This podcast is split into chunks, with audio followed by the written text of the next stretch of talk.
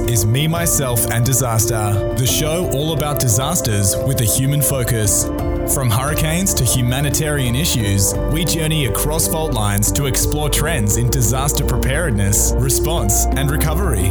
Over to you, Josh and Andrew.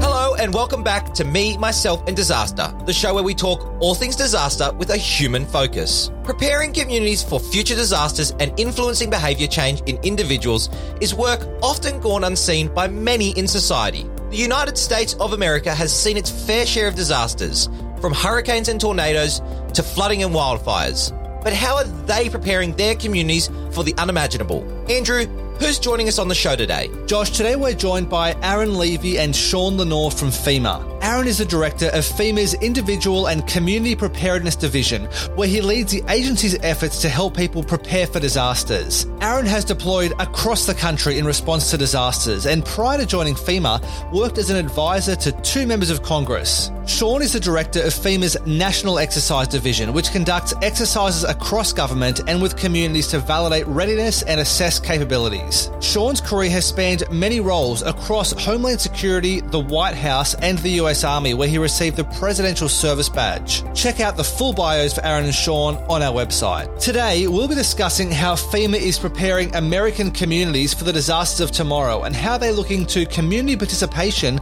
as a method of empowering communities to mobilize in response to disasters and shifting social risk contracts. This conversation is one that you don't want to miss as we discuss the big issues here on Australia's leading disaster podcast. Let's get into it. Aaron and Sean, welcome to Me, Myself, and Disaster. Hey, it's Sean. It's great to be here. I'm super excited. Yeah, hey guys, this is Aaron. Really excited, Andrew and Josh. We've been looking forward to this. Thanks for having us. Well, it's great to have you with us. Now, I want to start with the recent hurricane. So, Hurricane Ian, it's a timely reminder of the impact of severe weather events and the consequences they have on communities. In that disaster, 157 people died, with a damage bill expected to exceed 50 billion US dollars. And the scale of this type of disaster, it's, it's hard to comprehend how big it is. But what can we do now to better prepare people for a similar weather event if this is to occur again in the future? Well, first, guys, really appreciate the question. This is Aaron here. Um, again, for your listeners, I'm Aaron Levy. I'm the director of the Federal Emergency Management Agency's Individual and Community Preparedness Division. Great to be here with you guys, and great to be joining my buddy Sean before he jets off to Mexico for a warm vacation. For this, this is, he's very lucky. I'm going to rub that one in as I have to go see my in-laws in North Carolina. My mother-in-law will listen to this, and I'll tell her, "I can't wait to see you, Sandy." It's my last work of the day. It's his last work of the day. But, Well, a you know, shout out to your mother-in-law, Aaron. no, no, I, I have to say I married very well. I married above my station in life, and I, I really looked down the in-laws department. My wife, not so much. Um, but Kevin, this was a you know we, this was a serious question, and fifty billion dollars isn't a small number. So here's what we know: weather events and disasters like Ian are, are becoming more severe and more frequent due to climate change. Stop. Um, you know, at FEMA, our core belief is that preparedness for disasters is the shared goal of an entire nation. Most disasters begin and end locally. Individuals and communities at the local level will best understand the unique needs, opportunities, and risks they face. I'm in the empowerment business. So our job is to empower these individuals and communities to know their hazards, think about their needs, and as we like to say here, make a plan and take action to prepare. So we need to be in a position where we're giving folks the resources to know what disasters and hazards could affect their area, how to get emergency alerts, and where to go if they and their families need to evacuate. It's also important, and I think this is what I want to, you know, credit President Biden for and Administrator Criswell. We need to empower individuals and communities to make plans. If a disaster strikes, they need to know how they will contact their families, where to go, how to reconnect if they're separated. We also have to emphasize equity when providing resources to assist in disaster planning. Your plan, or Sean's family plan, may differ from your neighbor's plan and those from other communities. But I I think as emergency managers, we must provide the resources to enable people from all walks of life to achieve positive outcomes in response and recovery to disasters.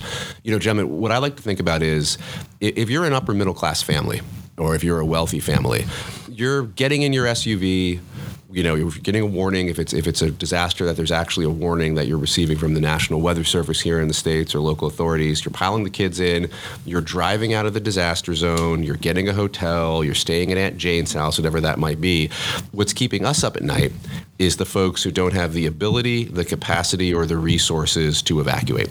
And I think our administrator is continuing to emphasize the importance of supporting equity after seeing firsthand the effects of disasters like Hurricane Ian and after listening to lessons learned from international partners, including our friends in Australia and elsewhere, that, that building equity into the assistance we provide for individuals and communities is a continuous process that all FEMA offices, including mine and including Sean's, are, are constantly striving to, to lead the way in.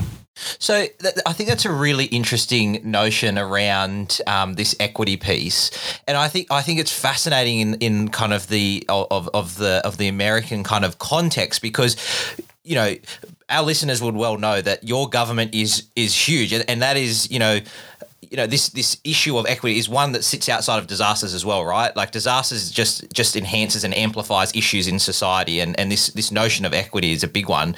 So, what are you guys practically kind of doing in FEMA to address some of those issues in the disaster context around equity?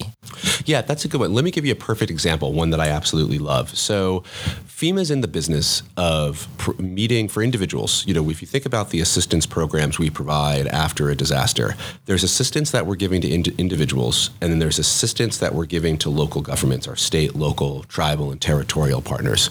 So let me talk about the individual piece, our individual assistance.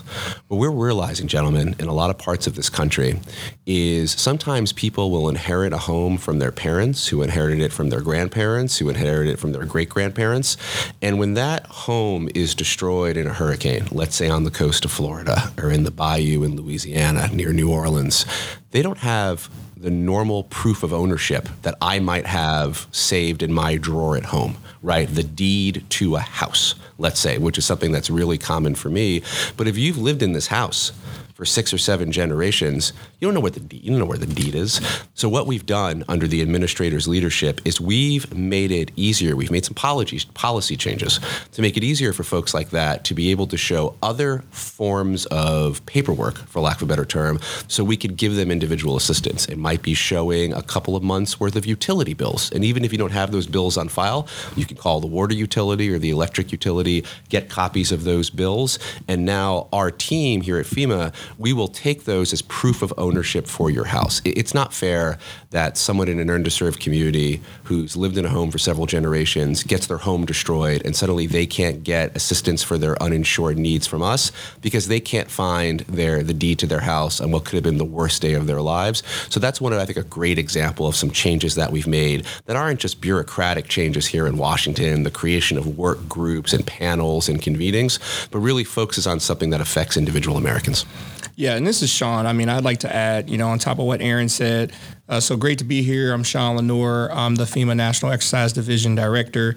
Um, you know, and, and and a caveat or an additional comment to that is is that, you know, we here at FEMA have transitioned and begun to focus on underserved communities, marginalized communities, uh, using social vulnerability index. So when we talk about equitable, we know that equal is not equitable. They do not mean the same thing, right? And so we know that there has been, uh, you know, through every generation, as Aaron is referring to, not the same type of response, not the same type of support uh, given to those various communities. And it's really understanding that dynamic of have we identified who these communities are? Have we identified who our partners are? Down at the state, the local, even at the tribal level, and to ensure that all of those who are survivors are getting the assistance that they need. And, you know, basically they're not one monolithic block, and they all have different needs and different challenges uh, based on their social economic conditions and other factors. And the fact that we're recognizing that, I think, is, is, is, is great for the future to ensure that everybody is receiving equity under response and recovery. That, that's really great. And I think what we're doing in, in Australia, we've seen recently, we've had these shocking floods that have continued now with three La Nina um, weather systems for now three years in a row. And so lots of parts of Australia have flooded. And we're seeing this as unfortunately very unequal in terms of there's there's flooding that's impacting those low lying areas, and everyone who lives in a low lying area um, is often on the on the lower socio-economic end of the scale compared to those who are on the hills and the higher areas. And we're finding finding that insurance, in many ways, really helps people to build back and to have that level of resilience and financial resilience that those who don't have insurances don't have. They're stuck, they rely on government support, um, they can't rebuild as easily. But we're finding now that a lot of those areas that have flooded, premiums are about 20, 30 grand a year. People can't afford that. So even if you're, even if you're sort of wealthy, 30 grand a year for insurance is a lot. Of people just don't want to take that risk. So what well, I guess what's happening in the United States in terms of insurance? Do you see those same challenges in terms of the uninsurable becoming a larger part of the population? And how do we work with those communities that can't get insurance to actually build their own resilience? Yeah, absolutely. So I, I'll take this question in two parts. So I think you all just identified something that I think many countries throughout the world are in facing, which is regarding how are you how are you measuring risk, right? So not to get all wonky here, but I think, gentlemen, what you just described is really how do we measure risk and how do we pass the costs on for that risk to the people who reside in whatever country you might live in.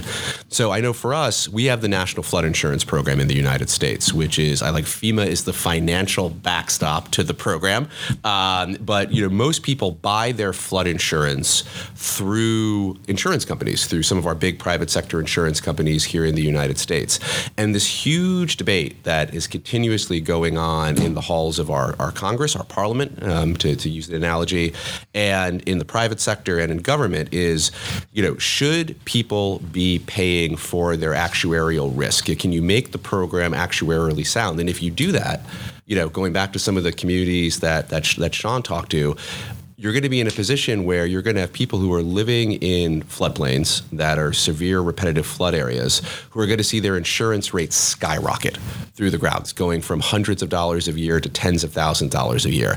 And I don't think there's a local elected official or a state elected official or a federal elected official or even civil servants like us that want to see that happen. So what we're trying to do is we're trying to help those communities buy down their risk. And one of the ways that we're doing that is through a program called the Building Resilient Infrastructure and Communities Program, or the BRIC program. So, this is something that one thing I got to give our Congress credit for is when it comes down to FEMA, in the aftermath of every major disaster, Congress usually comes through, Sean's nodding along, and gives us new authorities and new capabilities to try and help those communities better. So, I want to give Sean the chance to jump in here, but what I would say here's the summary. The BRIC program, again, Building Resilient Infrastructure and Communities, this is designed to support states, local communities, tribes, and territories. The program seeks to shift the federal focus from reactive disaster spending towards research supported, proactive investment in community resilience. So when a hurricane, flood, wildfire, extreme heat, or other disaster occurs, communities are more resilient. Um, BRIC incentivized mitigation investments that reduce risk and increase mitigation, including expanding the use of insurance to manage risk through funding mitigation projects, particularly ones that reduce risk to infrastructure. And just for example, in, in fiscal year 2021, um, 360 applications were selected, totally, totaling $65.7 million across 53 states states and territories. And that's just the beginning. Um, in this last fiscal year, gentlemen, we're due to distribute hopefully up to 2.3 billion. So again, not an easy answer for the insurance problem, but what we're trying to do is use these new funding and new authorities that our Congress gave us to help those communities buy down risk. Yeah, and I think, you know, Aaron, to your point, when we talk about, you know, what I'll, I'll, say what assistance were provided, what tools and resources were provided uh, by Congress and in our country you know, I want to focus on the, the FEMA Flood Mitigation Assistance Program. Um, this this program annually will provide an alternative revenue for communities in the Build Back Better. Um, this is going to include 3.5 billion in funding over the next five years being available, and within the Infrastructure Investment and Jobs Act, this not only increased the yearly assistance funding, it went from 160 million dollars to 800 million dollars uh, in annual funding. Uh, the flood mitigation assistance is a competitive grant program, but it provides the funding to the states, to the local communities, and federally recognized tribes and territories to build back better at that $3.5 billion. Funds can also be used, which is this is an important part, for projects that reduce or eliminate the risk of repetitive flood damage to buildings insured by the National Flood Insurance Program. So this goes back to Aaron's great point about are you living in a high risk community, high risk area, and what does that look like for projects when we want to know that from a mitigation perspective, we want to reduce the likelihood, or if we can, eliminate altogether the risk of repetitive flood damage uh, to our buildings. And that is with new building codes that FEMA has rolled out recently and some other initiatives. And really, the intent here in America, you know, I believe is that we prepare our communities and we want to enhance our communities because at the end of the day, you know, whatever incident it is is going to begin and is going to end at the community level. So from a federal government, the more the more that we can do to prepare our communities and provide them with the support that they need, the more resilient they'll be. Look, I, I'm I, I am extremely encouraged because this is a really hard conversation, right? I think um, you know, th- there's some tough conversations that need to be had here in Australia, and that you know our communities are going on now, especially in in regards to flooding. So, you know, historically we've got a lot of communities that, for for whatever reason, you know, they reside on floodplains or they reside in high risk areas. There's this really interesting conversation playing out now, going should we actually build here? Is it actually sensible to reside in these areas? Can we actually sensibly mitigate this risk? Is that you know is there an actual cost that we can that we'll accept as a community to mitigate that risk? And if we're not willing to accept that you know mitigation cost, then there's a really hard conversation that has to be had to say, well, maybe we actually shouldn't be residing in these areas full stop. And it sounds like you guys are starting to you know approach that that conversation on that national level. But I'd really like to unpack with you guys. I know this is a, a massive one that I'm tying up into a really tight little tiny question here because this is a massive subject. Work for right but but this notion of of head and heart, this notion of engineering mitigation with behavioural change. You know, what is FEMA doing in this space to prepare communities? Because we just heard there around you know, funding mechanisms, um, hard infrastructure. But we often know, and I know you guys will really, you guys will know this well as well. That's only one part of the solution. Part of it is is obviously the heart piece and what we're doing to inspire behavioural change in our communities. How do you guys balance that priority in terms of built infrastructure, funding, big picture national projects with that kind of grassroots community level engagement? Go ahead, Sean. Yeah, yeah. I'll, I'll start off with this one. Um, so, you know, I'll speak specifically from a program we have in the National Exercise Division that we've been doing this last year and we'll do through the next two years. Um, so, first, I want to say it's meeting communities where they are, right? So, when we talk about risk, um, we talk about mitigations of hazard, it's really understanding not just the, the, the geographical area that they're in, but it's also understanding the cultural area they're in. And I'll use our climate adaptation exercise series. So, right now, the FEMA National Exercise Division um, has been implementing what we call the Climate Adaptation Exercise Series. It's a series of exercises across the 10 regions within the United States. Um, this year, thus far, we have completed exercises in Region 8, Region 7, Region 3, Region 5, Region 1, and they're all different from agricultural challenges to weather challenges. But we have some initiatives in our climate adaptation exercise series. And the first one begins with literacy, right? Can we all have a fundamental understanding of what those impacts are? And can we understand where they are in each community because they're different, they're not the same. You can't fit a peg in a round hole. The other part is the collaboration, right? We want to collaborate not just with our emergency managers, right, but all of our stakeholders and partners. So this would be our Environmental Protection Agency uh, representatives. This would be our NOAA representatives, right? Ensuring that all of the stakeholders we have at the appropriate level is meeting the community where they are, and then coming together and discussing solutions, right? And what do those solutions solutions look like? And you particularly talked about from a flood perspective, right? So, are we elevating structures above what we know to be known flood levels uh, to prevent and reduce losses, right? That's something that was successful in a community in Florida during the last um, hurricane with Hurricane Ian.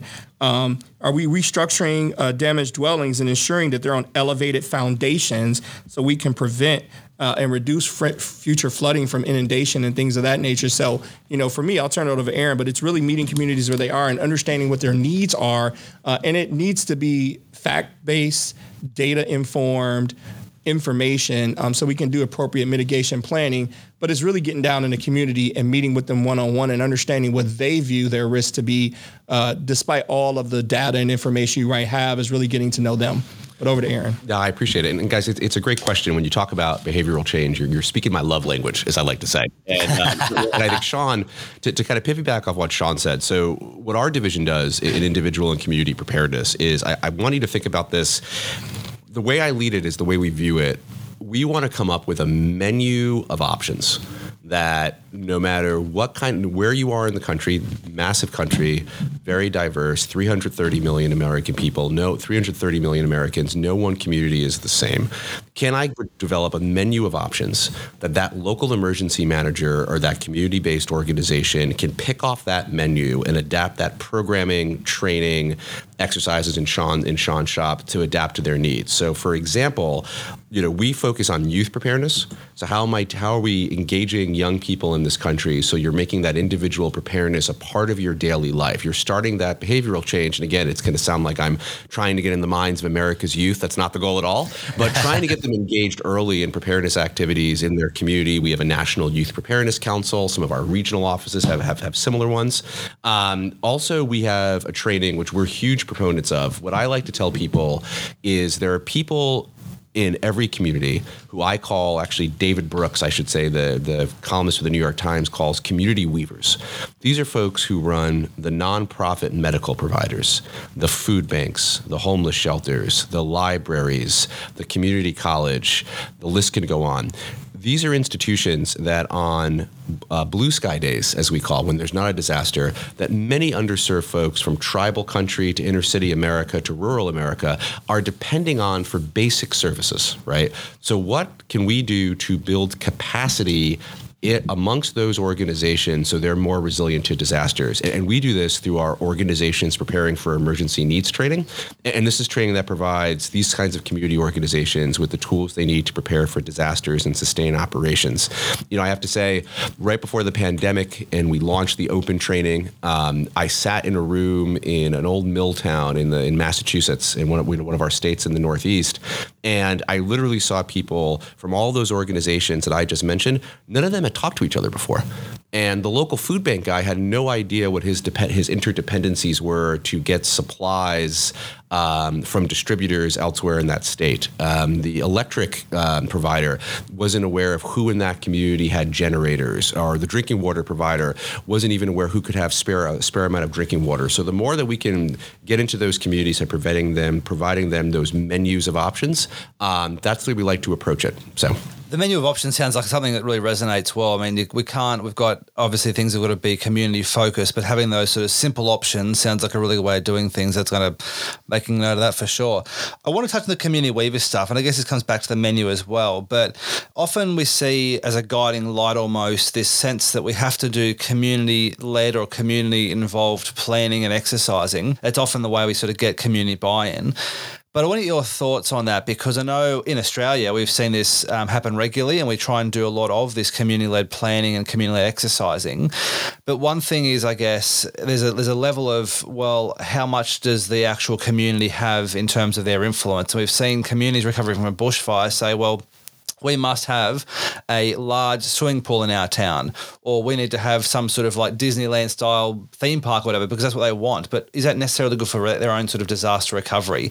So I guess how how do you see in the United States that community led planning, community led exercising, community led ability to build resilience together with emergency management play out? Yeah, so I'll, I'll take this one. This, um, you know, when I when we talk about meeting communities where they are, um, you know, for us it's not a tagline. So in the National Exercise Division, we offer technical assistance through a plethora of exercises. They can be discussion based, they can be operations based, they can be everything from a drill in a community to a full scale exercise where we have like search and rescue and we have urban search and rescue uh, in the full kit and caboodle in a simulated um, disaster.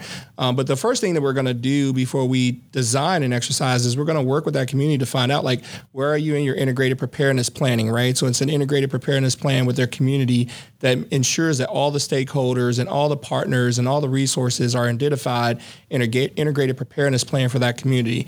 And because, at least here in the United States, you know, us as a republic, right, with our federal, state, local, tribal jurisdictions and governments, it's all different, right? And so for us, it's really important that we go and meet with each stakeholder and partner. And within that jurisdiction, they have an emergency management office, they have an exercise officer. And so all of those key partners and stakeholders are part of the beginning of that discussion, where whether we're talking about creating a plan, revising a plan, or during a discussion, and we view it as community led, right? Here at FEMA, my program, Aaron's program, we are the technical assistance and we are providing the support.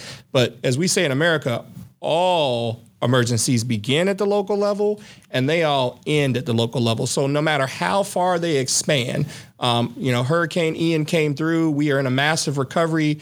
But while many folks that deployed have returned to the DC area and other areas, it is those local communities that will be doing years, if not decades, uh, long recovery. So from you know my perspective, it's really about finding out what the community needs are, and you can only do that when you go meet the communities where they are, where you do the in-person collaboration, and it's a discussion, right? And it's a discussion about what resources do you have, what capabilities do you not have, what are the goals and the outcomes that you're actually trying to achieve uh, for your community, and it is truly a partnership. Yeah, absolutely. I think, Jeremy, to, to, pivot off what Sean said, a former administrator of ours, he used to say, um, federally supported, state managed, locally executed. Right? I'm going to drive that home. Federally supported, state managed, locally executed. And I think that is applicable throughout the entire emergency management cycle from preparedness and prevention to mitigation, response, and recovery.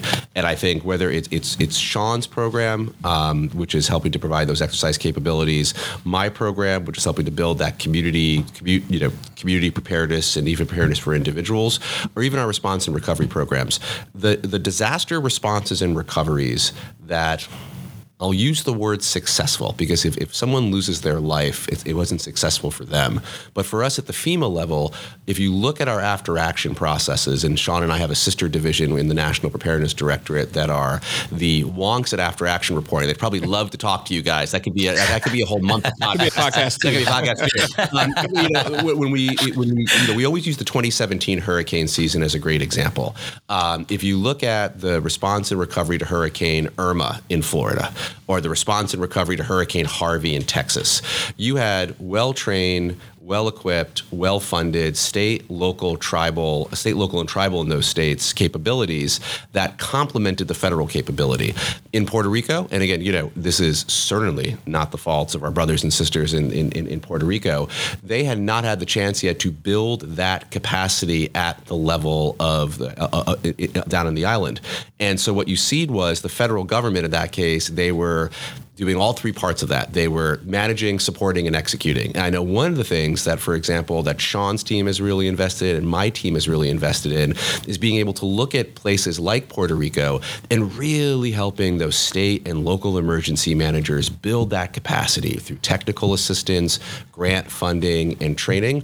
And I think what you saw, if you remember, like Hurricane Ian, uh, it, it, it, it, hit Puerto Rico first. Uh, it went through the Caribbean first. And their response and recovery was so much better than it was in 2017. We're not taking credit for that, but what you saw was a whole of federal government approach along with our private and nonprofit partners in the interim between 2017 and 2022 to help that island get more capacity. And we are really proud of our partners in Puerto Rico for how much they've improved. We provide t- technical assistance, money, and support, but they put in the elbow grease and did the hard work. Yeah, and another you know great FEMA story under the Building Resilient Infrastructure and Communities program, which Aaron referred to earlier in the BRIC.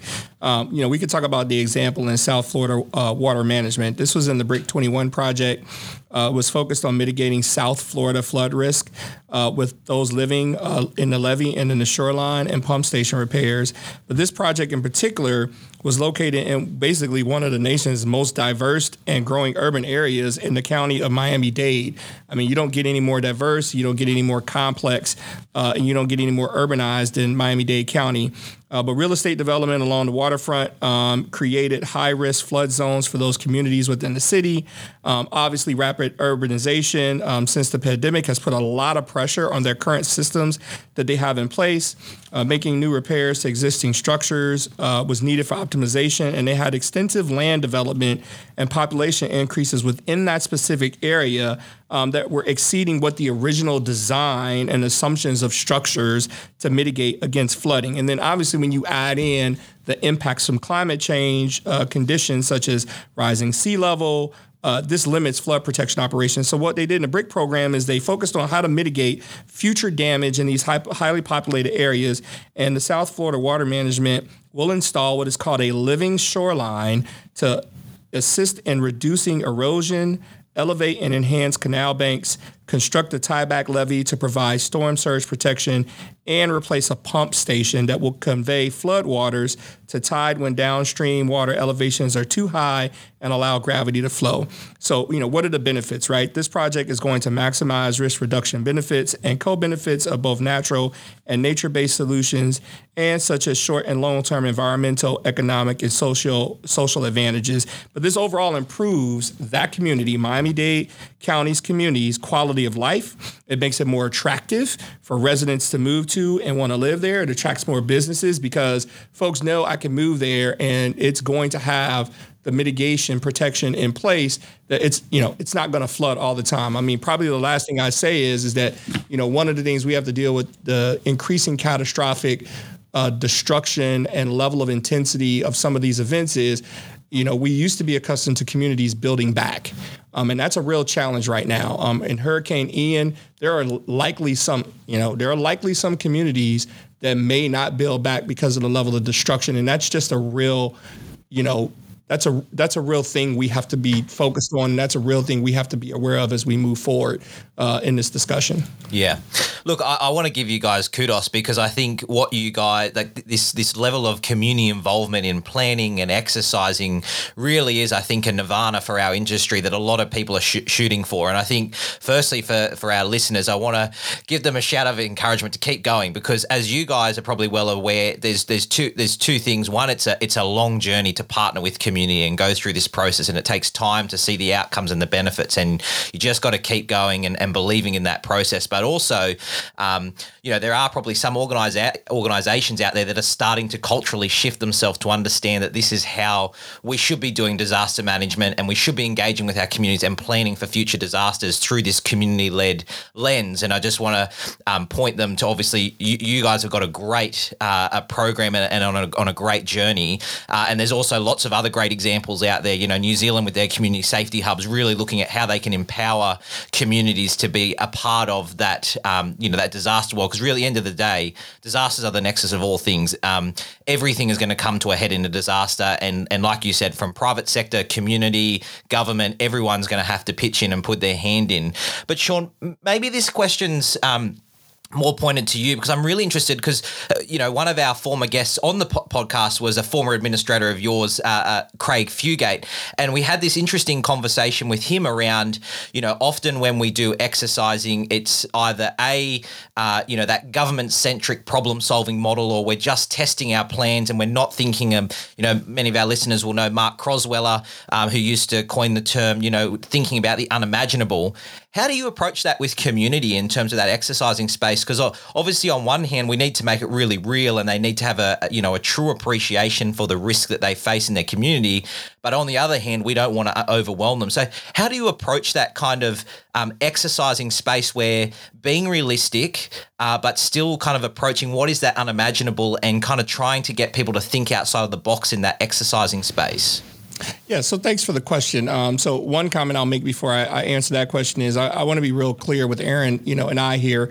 You know, we're in DC, we're in headquarters. You know, we have the ability to go out and deploy and support disasters. But what we talked about meeting communities where they are, it doesn't work without our regional partners. So FEMA has a regional offices established across all of the states, tribes, and territories. There's ten FEMA regions, and it's really our meeting the meeting the communities where they are. It is the regions that are embedded with those states and with those local programs, and they're they're there every day, right? So if you are in Region Three, the Region Three headquarters is in Philadelphia for the Mid Atlantic. So as things that we're doing as an agency, as a large twenty thousand person agency, it's really how dispersed we are and how decentralized we are across the states that enables FEMA to do its job. Because at that operational level uh, and in that everyday touch point level, it's going to be the FEMA regions uh, that are touching points with all of our state, local, and tribal territorial partners. Um, and moving on to exercises you know, one of the things I say about exercises is, you know, it provides an environment for you to basically do many things that you would like to do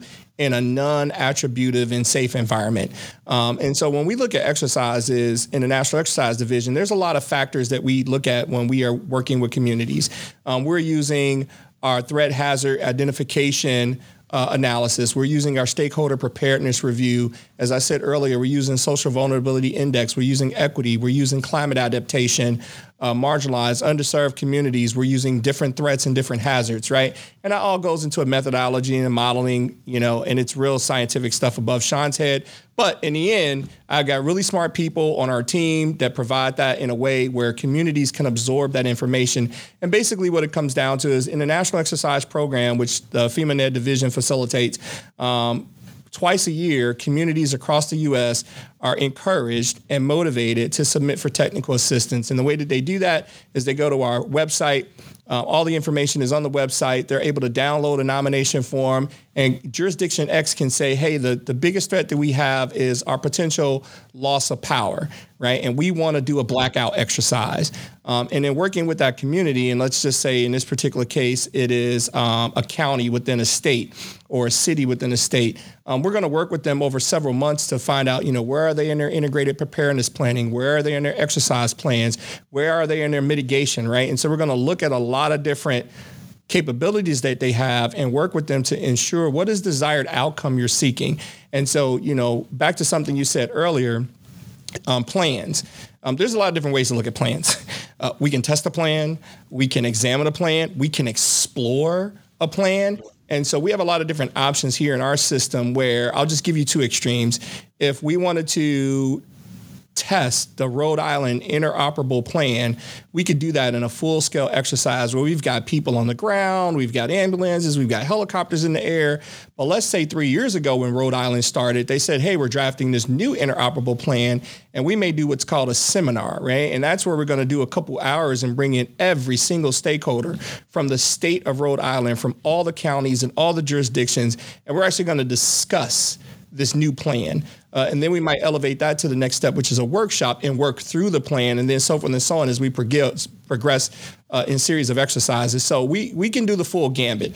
Uh, we can do from beginning end to end. We can do from middle to end. And you know, exercises, and this will be my last point, is you know, for us, United States, it's really the one way that we enhance preparedness because at the end of the day, we can go and pull those key outcomes from those exercises, which we determine as actionable, right? They're smart, measurable, achievable, relevant, and time bound, and they actually can be revised into a plan for a community to say you might have might not thought about this shortfall, you might not thought about this gap, um, but it's identified, everybody's agreed to it, um, and the community uses that to to revise their plan and make it better, and it's a continuous process, which results in a more resilient community. So just quickly there, uh, you that start bit there where you talked about, and I think this is really interesting because for us in this industry. Um, failure is something we don't celebrate, right? Um, for us, we've been taught and we've been brought up in our industry and our training that failure, you know, obviously when we're operational, uh, is non-negotiable. We, we, we don't want to fail, but this notion of then taking people in that of that mindset, obviously, in that culture, going there's a no-fail culture in terms of when we're operational, uh, and, and us as emergency managers, and I know there's probably many of you in FEMA that you know you really take that to heart. That's who you are at the core of your being. You you get into this industry because you want to you want to help people. So it's this no fail culture. But then shifting them and putting them in an environment, in an exercising environment, going, hey guys, you, you know, you can fail fail. And failing is actually, you know, maybe we should celebrate that because we're actually learning in a safe environment and figuring out what we should be doing better. I think it was, um, I think it was Simon Sinek was talking about. There's this really interesting company uh, in America where they actually um, have champagne bottles in the office and they have failure written on the uh, on the front. And when they actually fail, um, they get the staff to turn it around and they write the lesson that they've learned through that failure and they celebrate it. So what I'm really interested for you guys in FEMA, how do you kind of broach that in the exercising space to say it's it's okay to fail and it's actually you know kind of good to fail in this environment because we can explore what we're doing and where we can do things differently? Yeah, I think that starts out with um, the message, right? The message and the communication from the beginning. Um, you know, a couple things we always look out for in exercises is a term I call success intoxication. And it's exactly what you're talking about. Oh, we got all the resources and everything that we said we were going to need in this notional hypothetical situation. uh, we know in the real world, you know, we might have interoperable comms, but in the exercise, we're just going to gloss over that, right? And so one of the ways you mitigate that in the exercise is, is the communication from the beginning. Okay, hey, here's plan X that we want to test. Okay, what do we want to test in plan X, right? And it's the communication of we want to break plan X, right? For lack of a better term. We want to ensure that this plan does all the things that it says it's going to do. Um, and then the messaging of what makes you successful today is not guaranteed or necessarily going to make you successful tomorrow. So while we all want to focus on being successful, um, exercise is the one environment in which we do get to throw in different types of what we call injects and shake up the scenario. Um, sometimes it may be the the worst catastrophic event that's ever happened and you know, the, the, a city fell in the ground, for lack of a better term. But what we really want to do is we want to provide that stress point, right? And we want to push the exercise practitioners to that stress point to get them to think about things that they haven't thought about before. So I'll give you a quick example. We did an exercise earlier this year uh, out in the Pacific Northwest, um, and it was an exercise with a down aircraft that, that landed in a river. Um, and one of the things I noted um, at the exercise during the during the water rescue operations is is that all of the water vessels pre-staged. So when we did the after action uh, review with the sponsor, the question I asked them is, we should have held those vessels for 10 to 15 minutes to simulate their travel time to the point of the crash. Because when the exercise started, they immediately went out to the site and began rescue operations. And that's not realistic. They were coming from different districts, they were coming from different parts of the county. Um, some were as far away as 20 minutes, right? And so those are things that we can take back when we plan future exercises of that design and type. But it's also a point in the AAR to say you do understand that these vessels would not have been on site this quickly and you would not have begun those rescue operations that quickly. And it's to point that out so that if there is somewhere in the plan that that needs to be addressed, it can be addressed. John, can I, can I give you a, maybe a 40? That was amazing detail. Can I maybe take this to the 40,000 foot level and how I think about that as emergency management as a profession? I'll do it in 60 seconds if that works. Go for it. yeah. So, you know, I think both Sean and I, something that we both do is probably we often talk with young people who are looking to get involved in this field, right? Unlike other fields that you might go into in, in, what we call the national security sphere in the United States, there's no EG entry point to emergency management. We might talk about that later, that everyone finds their way here through different paths. And I could talk about, you know, learning how to be a good writer, learning how to be a good planner, getting an expertise in operations planning, an expertise in logistics. What it all really comes down to, and this doesn't this sounds a little fluffy, but bear with me, is your is communication communications and relationship building. Because here in the United States, um, given the fact that, as I said before, successful emergency responses are so integrated with the federal, state, local, and tribal, ter- tribal and territorial level, the same goes with preparedness. And, and, the work that our colleagues in the FEMA regions do on in steady state, enduring blue skies with regional partners, and, and in my world, in community-based organizations, you know, there's that old adage in the United States: a local official never wants to hear, "Hi, I'm from the federal government and I'm here to help." Um, generally, that has almost a Pavlovian reaction amongst local officials throughout the country. Maybe it's similar in Australia, yeah. but, but I think what we've learned over these last couple of years is, is through blue sky communications throughout the sphere of the emergency management cycle. When you create those relationships, that that Homeland Security advisor in the state, or the local emergency manager, or the director of an influential community-based organization, that let's face it, there if you're dealing in a, a place like Florida or New York City, I'm using urban examples. If you don't have the pastors the rabbis and the clergy in your corner during blue skies and you're not bringing them into exercises bringing them into preparedness activities and making them feel comfortable in an, in, in an environment that might not that can be fail you can fail there they're going to make your life miserable during the gray and the black skies. And, and we've seen that happen. And i think one of the things that sean is so good at doing and his team are so good at doing and his boss aaron hoffman the, the one of our senior executives is great at doing is building those relationships of trust so that when he's going in and doing an exercise, they know that FEMA's not there to judge. We're not, you know, we're not there to judge. This isn't about a funding decision how you do. We're there to create an environment that's that, that you can feel feel successful and failure in because we're here to you know and then I think that is such a huge part of what Sean does and his team does well and my team does to a point with community organizations. So I know Josh is busting to ask a question, but um, before he does, I want to, want to jump in about because as um, all exercising preparedness is done. We have a sort of we're very well prepared for the next event, and then a major event like Hurricane Harvey happens and Texas is slammed. In that one, we saw the Cajun Navy um, really become very active and do a lot of life-saving rescues. One thing we've seen here recently is the tinny army, is what they call everyone getting their boat. Same sort of concept. The spontaneous volunteers come down and help. And I love spontaneous volunteers. It's something I ask a lot of our guests about on this show. It's a challenge that's going to get bigger and bigger, as you say, these bigger and bigger disasters and climate change and everything else. What's the US doing? And and I guess what are organizations there like Team Rubicon and the CERT program? What's everyone doing to prepare for spontaneous volunteers and this community activation, community mobilization becoming more frequent and seeing more of this happening where it outstrips the or the disasters outstrip the existing resources and emergency services and first responders. We have to rely on communities to do some of that work where it's just not possible to get more and more people in there uh, as, as soon as it needs to happen. That, that's a great question. I'll, I'll take this one and obviously invite sean to jump in. You will find no larger proponent uh, of community emergency response teams or cert teams i, I think in, in, the us emergency management community than yours truly. Um, you know I, have the the privilege one of the the programs that my team works on fellas is helping to develop um, training modules both virtual and in person for cert teams we've helped to get the National CERT Association off its feet um, so they can begin to really think of themselves not as a, a disparate group of teams, because most of these teams are connected to local firehouses, local emergency managers. And, and so much of the capability of each of these teams is really linked to how much that local emergency manager or that local fire chief wants to invest in them. So one of the things that we did, and again, I, I think the listeners of your podcast as fellow emergency management wonks will appreciate this, um, is we did something with um, some of our partners to actually help to resource type the CERT teams. So instead of of them being them showing up and being these spontaneous um, spontaneous volunteers as they still might be, we actually designed in partnership with some of the CERT leaders around the country what a qualified CERT team leader has to do to get qualified. You know what a qualified CERT logistics leader has to do to get qualified. What a quali- what a what a CERT operations expert needs to do qualified.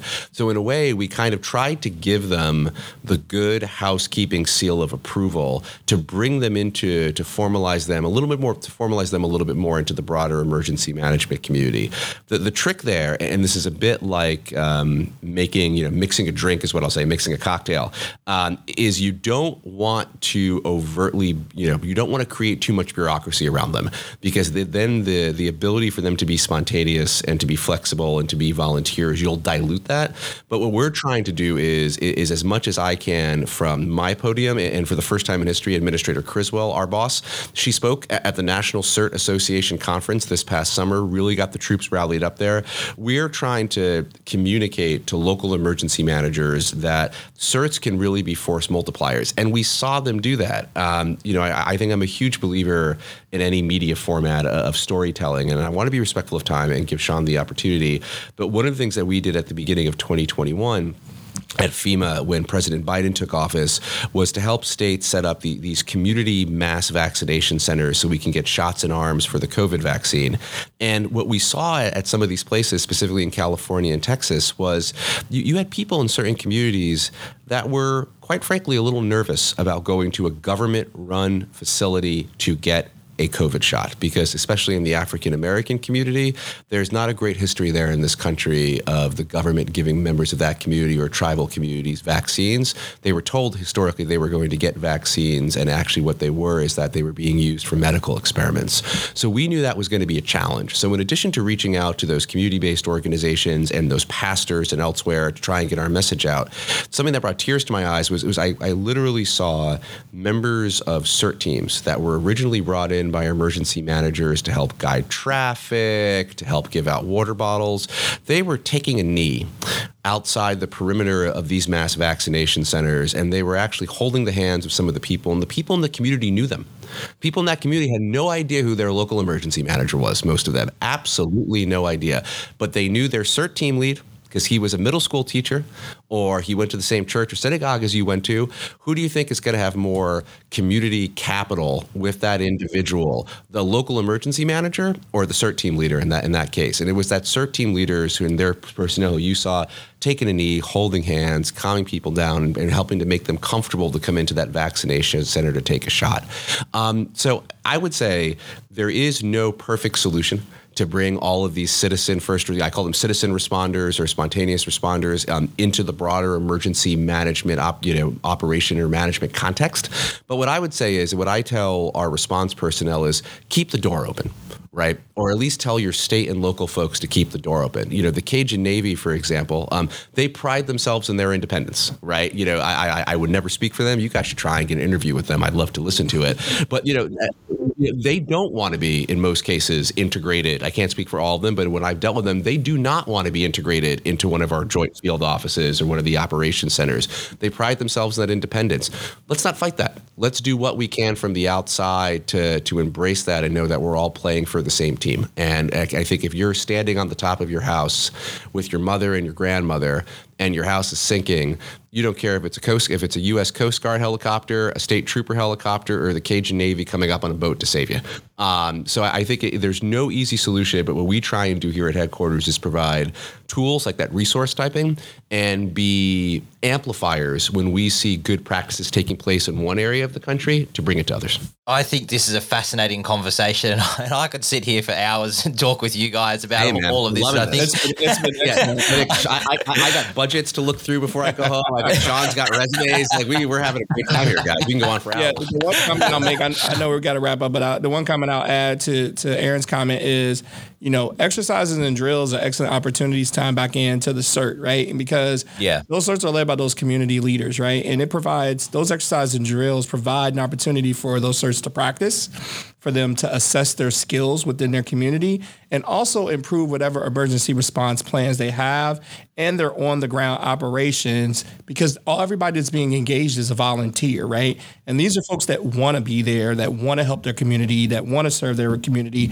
And, and drills and exercises also help the CERT team refresh concepts and skills and things that they learn that are new. But to Aaron's point, when it when disaster happens, right? The CERT team members that they know and they see in their neighborhood that are all kitted out, that are digging folks out, that that means more to them than the local emergency manager. Again, he or she or they may be sitting in office or whatever the case may be, but those are the folks that really matter, which are the folks that are on the ground. And drills and exercises help build that capacity. Definitely. And and and probably one last question I do want to ask, and it's something we ask a lot of a lot of our guests. And Aaron, I think you touched on this to uh, to start with. One of the you know one of the the core reasons that Andrew and I started this podcast was because you know emergency management, working in disasters, it is not a formal industry. It is not something that, you know, someone in kindergarten goes, like they say, what do you want to be when you grow up? Oh, I want to be a disaster manager. I want to be an emergency management officer. Uh, you know, it's often, oh, I want to be uh, a doctor or a nurse or I, I want to be a, a teacher or a fireman or a fire person. But, you know, this notion of being in the disaster industry is not something that's mainstream. And, you know, many of our listeners may know, and people who do research on Andrew and I, we started as engineers and we stumbled into this into this field of work. And, you know, we've grabbed it with both open arms, and it's been one of the most fulfilling careers uh, that, that you know, I can speak for myself that I've had. But just wanted to ask of of you guys, um, how did you guys end up in this field? And if there are young people out there listening to this podcast or you know trying to think about how they can get involved what advice would you have for young aaron or young sean who you know might want to come into this industry and and give a hand? Yeah so i'll go i'll go first and turn it over to aaron. So you know what got me started uh, in this industry is as i began my career in the united states army within the department of defense. Um, i served for 22 years um, and this was just a part of the job that i did uh, within the army. It was a special skill set but it was tied to emergency management. Um, and then once I retired, you know, I really wanted to do the full breadth of all hazards, emergency management, and the full breadth of the field. Um, ultimately, for me, it's always begun with selfless service. Um, I've always been inspired and motivated to serve something other than myself. Um, that is why I served in the United States Army. And emergency management provided an avenue for me to continue to serve the community, serve my public, um, and serve my country uh, in a way that you know, I could fulfill uh, post military service. Um, you know, the one thing I would say to anyone that has any interest, because we have folks from all different backs and walks of life, yeah, military, paramilitary, uh, within the Corps, uh, within volunteerism, within the Peace Corps. I mean, they come from everywhere, right? But what I find in FEMA and I find in emergency management is everybody really wants to serve their community and serve something other than themselves. And that's the common thread that they have is really about serving others. Um, so anyone that's interested in the field that has a desire to serve others, you know, FEMA has outreach programs, whether that's within our faith, faith-based organizations within our community, whether that's through colleges and universities with a specific emphasis on historically black colleges and universities. It's really the strategic outreach and the mechanisms and not just in the academic field. Uh, FEMA has a reservist corps. Uh, we have a core program. And so there are a lot of folks that join FEMA, a part of being a reservist and volunteering their time. So there's many different avenues uh, to get into emergency management. And I would just continue with the outreach and the education of the broad opportunities that emergency management offers. Because as Aaron said, we, we do do red skies days, but we spend a lot of time in the blue sky days. And if we do the work in the blue sky days, hopefully it will make our red sky days just a little bit easier and, uh, and we can save lives. That's a, Aaron. I appreciate it. That's a hard act to follow, Jen. So let, let, me see if I can bring it in for a soft landing. Um, so I will. I'm a fellow member of you guys of the fraternity of falling into emergency manager. We should we should get T-shirts made, sell them online. Love uh, Let us organize in, it. In my, in my, non-government capacity, of course, for the record, I'm, I'm, the lawyers who will review this podcast. But but uh, but, um, but but joking aside, you know, I um, was partially raised by my grandfather. I want to say his name, Phil Rubenstein. May his memory be a blessing. He was um, a lifelong public servant. Um, this is a man who served his country in World War II uh, ended up going deaf uh, in both his ears. He ended up going 100% deaf in one ear, not because of anything that happened in the war, but because of, I think, a, a, genetic issue. And he had to wear a hearing aid in the other ear. And he got a job with the Social Security Administration, which is our federal uh, federal retirement insurance um, program here in the United States. Worked for the Social Security Administration for 30 years. When everyone else retired and moved to Florida, uh, when you could still buy a place in Florida, probably in floodplain, uh, you know, uh, um, you know, he then took a job for 30 more years with county government in the state of New Jersey. He helped to raise me, really inspired me for public service. Sean said it perfectly. I wanted to do something that was that was bigger than myself. Um, I had originally planned on going into the Foreign Service and, and serving at the State Department, um, and uh, for a variety of reasons, that did not come to fruition. And I literally fell into FEMA. Someone said, you know, um, Aaron, you used to work on Capitol Hill for a congressman. I heard FEMA has an opening for someone to be a liaison, one of our to um, to the Congress, and I was like, "What does FEMA do?" um, and, and, that was 12 years ago. And here's where I find myself now, and, and, I couldn't be happier with my career choice, both serving as a division director at headquarters and serving on one of our national incident management assistance teams that goes out after in, in, in response mode after a disaster hits to help communities. Um, I would say this: if I'm if I'm 20, if I could give advice to a 20 year old, regardless of where they are, who they are, if they're in college, not in college, doesn't matter. This is what I would say to them: on a 40,000 foot level, ex- try your best at whatever it is that you do. And I know that that's very 40,000 foot level, but if you get an internship at a local emergency manager with your local emergency manager, be the best copy, make the best copies you can, bring the hottest coffee you can, do it well, because that's what people remember. Uh, and secondly, be a good writer. Number two, I think we do a lot of writing, whether you're here at headquarters or in the field, and learn. And this is probably a little U.S. centric, Jensen. I apologize for that. Learn about grants, because if you know how to how to how to how to write a grant at the federal level, assess a grant at a federal level, and audit a grant um, at the federal level, even at the state and local level, um, that is going to pay huge dividends for you in your career. So do whatever it is you're asked to do well when you're starting off. You know, everybody makes copies at some point, gets coffee. Um, be a good. You learn how to be a good writer, and, and, if you're in the U.S. or maybe even in other countries, you know, learn how. I'm an old budget nerd. Um, learn where the funding comes from and how to manage the funding, and it's going to serve you really well in the future. You, Aaron, said you got to make my coffees. That's where you got to start, Andrew. You need to learn how to, you need to, learn how to write properly, and I'll do that. Caramel macchiato. Caramel macchiato. Yeah. Well, any any time, and um, invite us out. Coffee's on me. well, it's been great chatting, and I think we could, as Josh said, go on all day and, and, discuss far more depth. And I'd love to talk about more about the incident management stuff you do, but we're out of time for today. And I just want to say a massive uh, thanks to both for joining us this morning or this afternoon in America for your time on the show.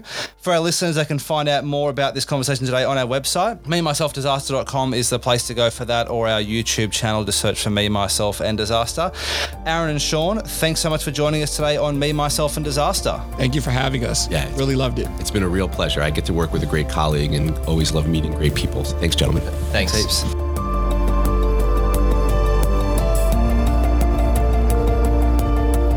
That's all we have time for on the show today. Join us again next time as we talk to more interesting guests from across the world about their experiences during disasters. We'll catch you then. Thanks for listening to Me, Myself, and Disaster. Subscribe today at memyselfdisaster.com.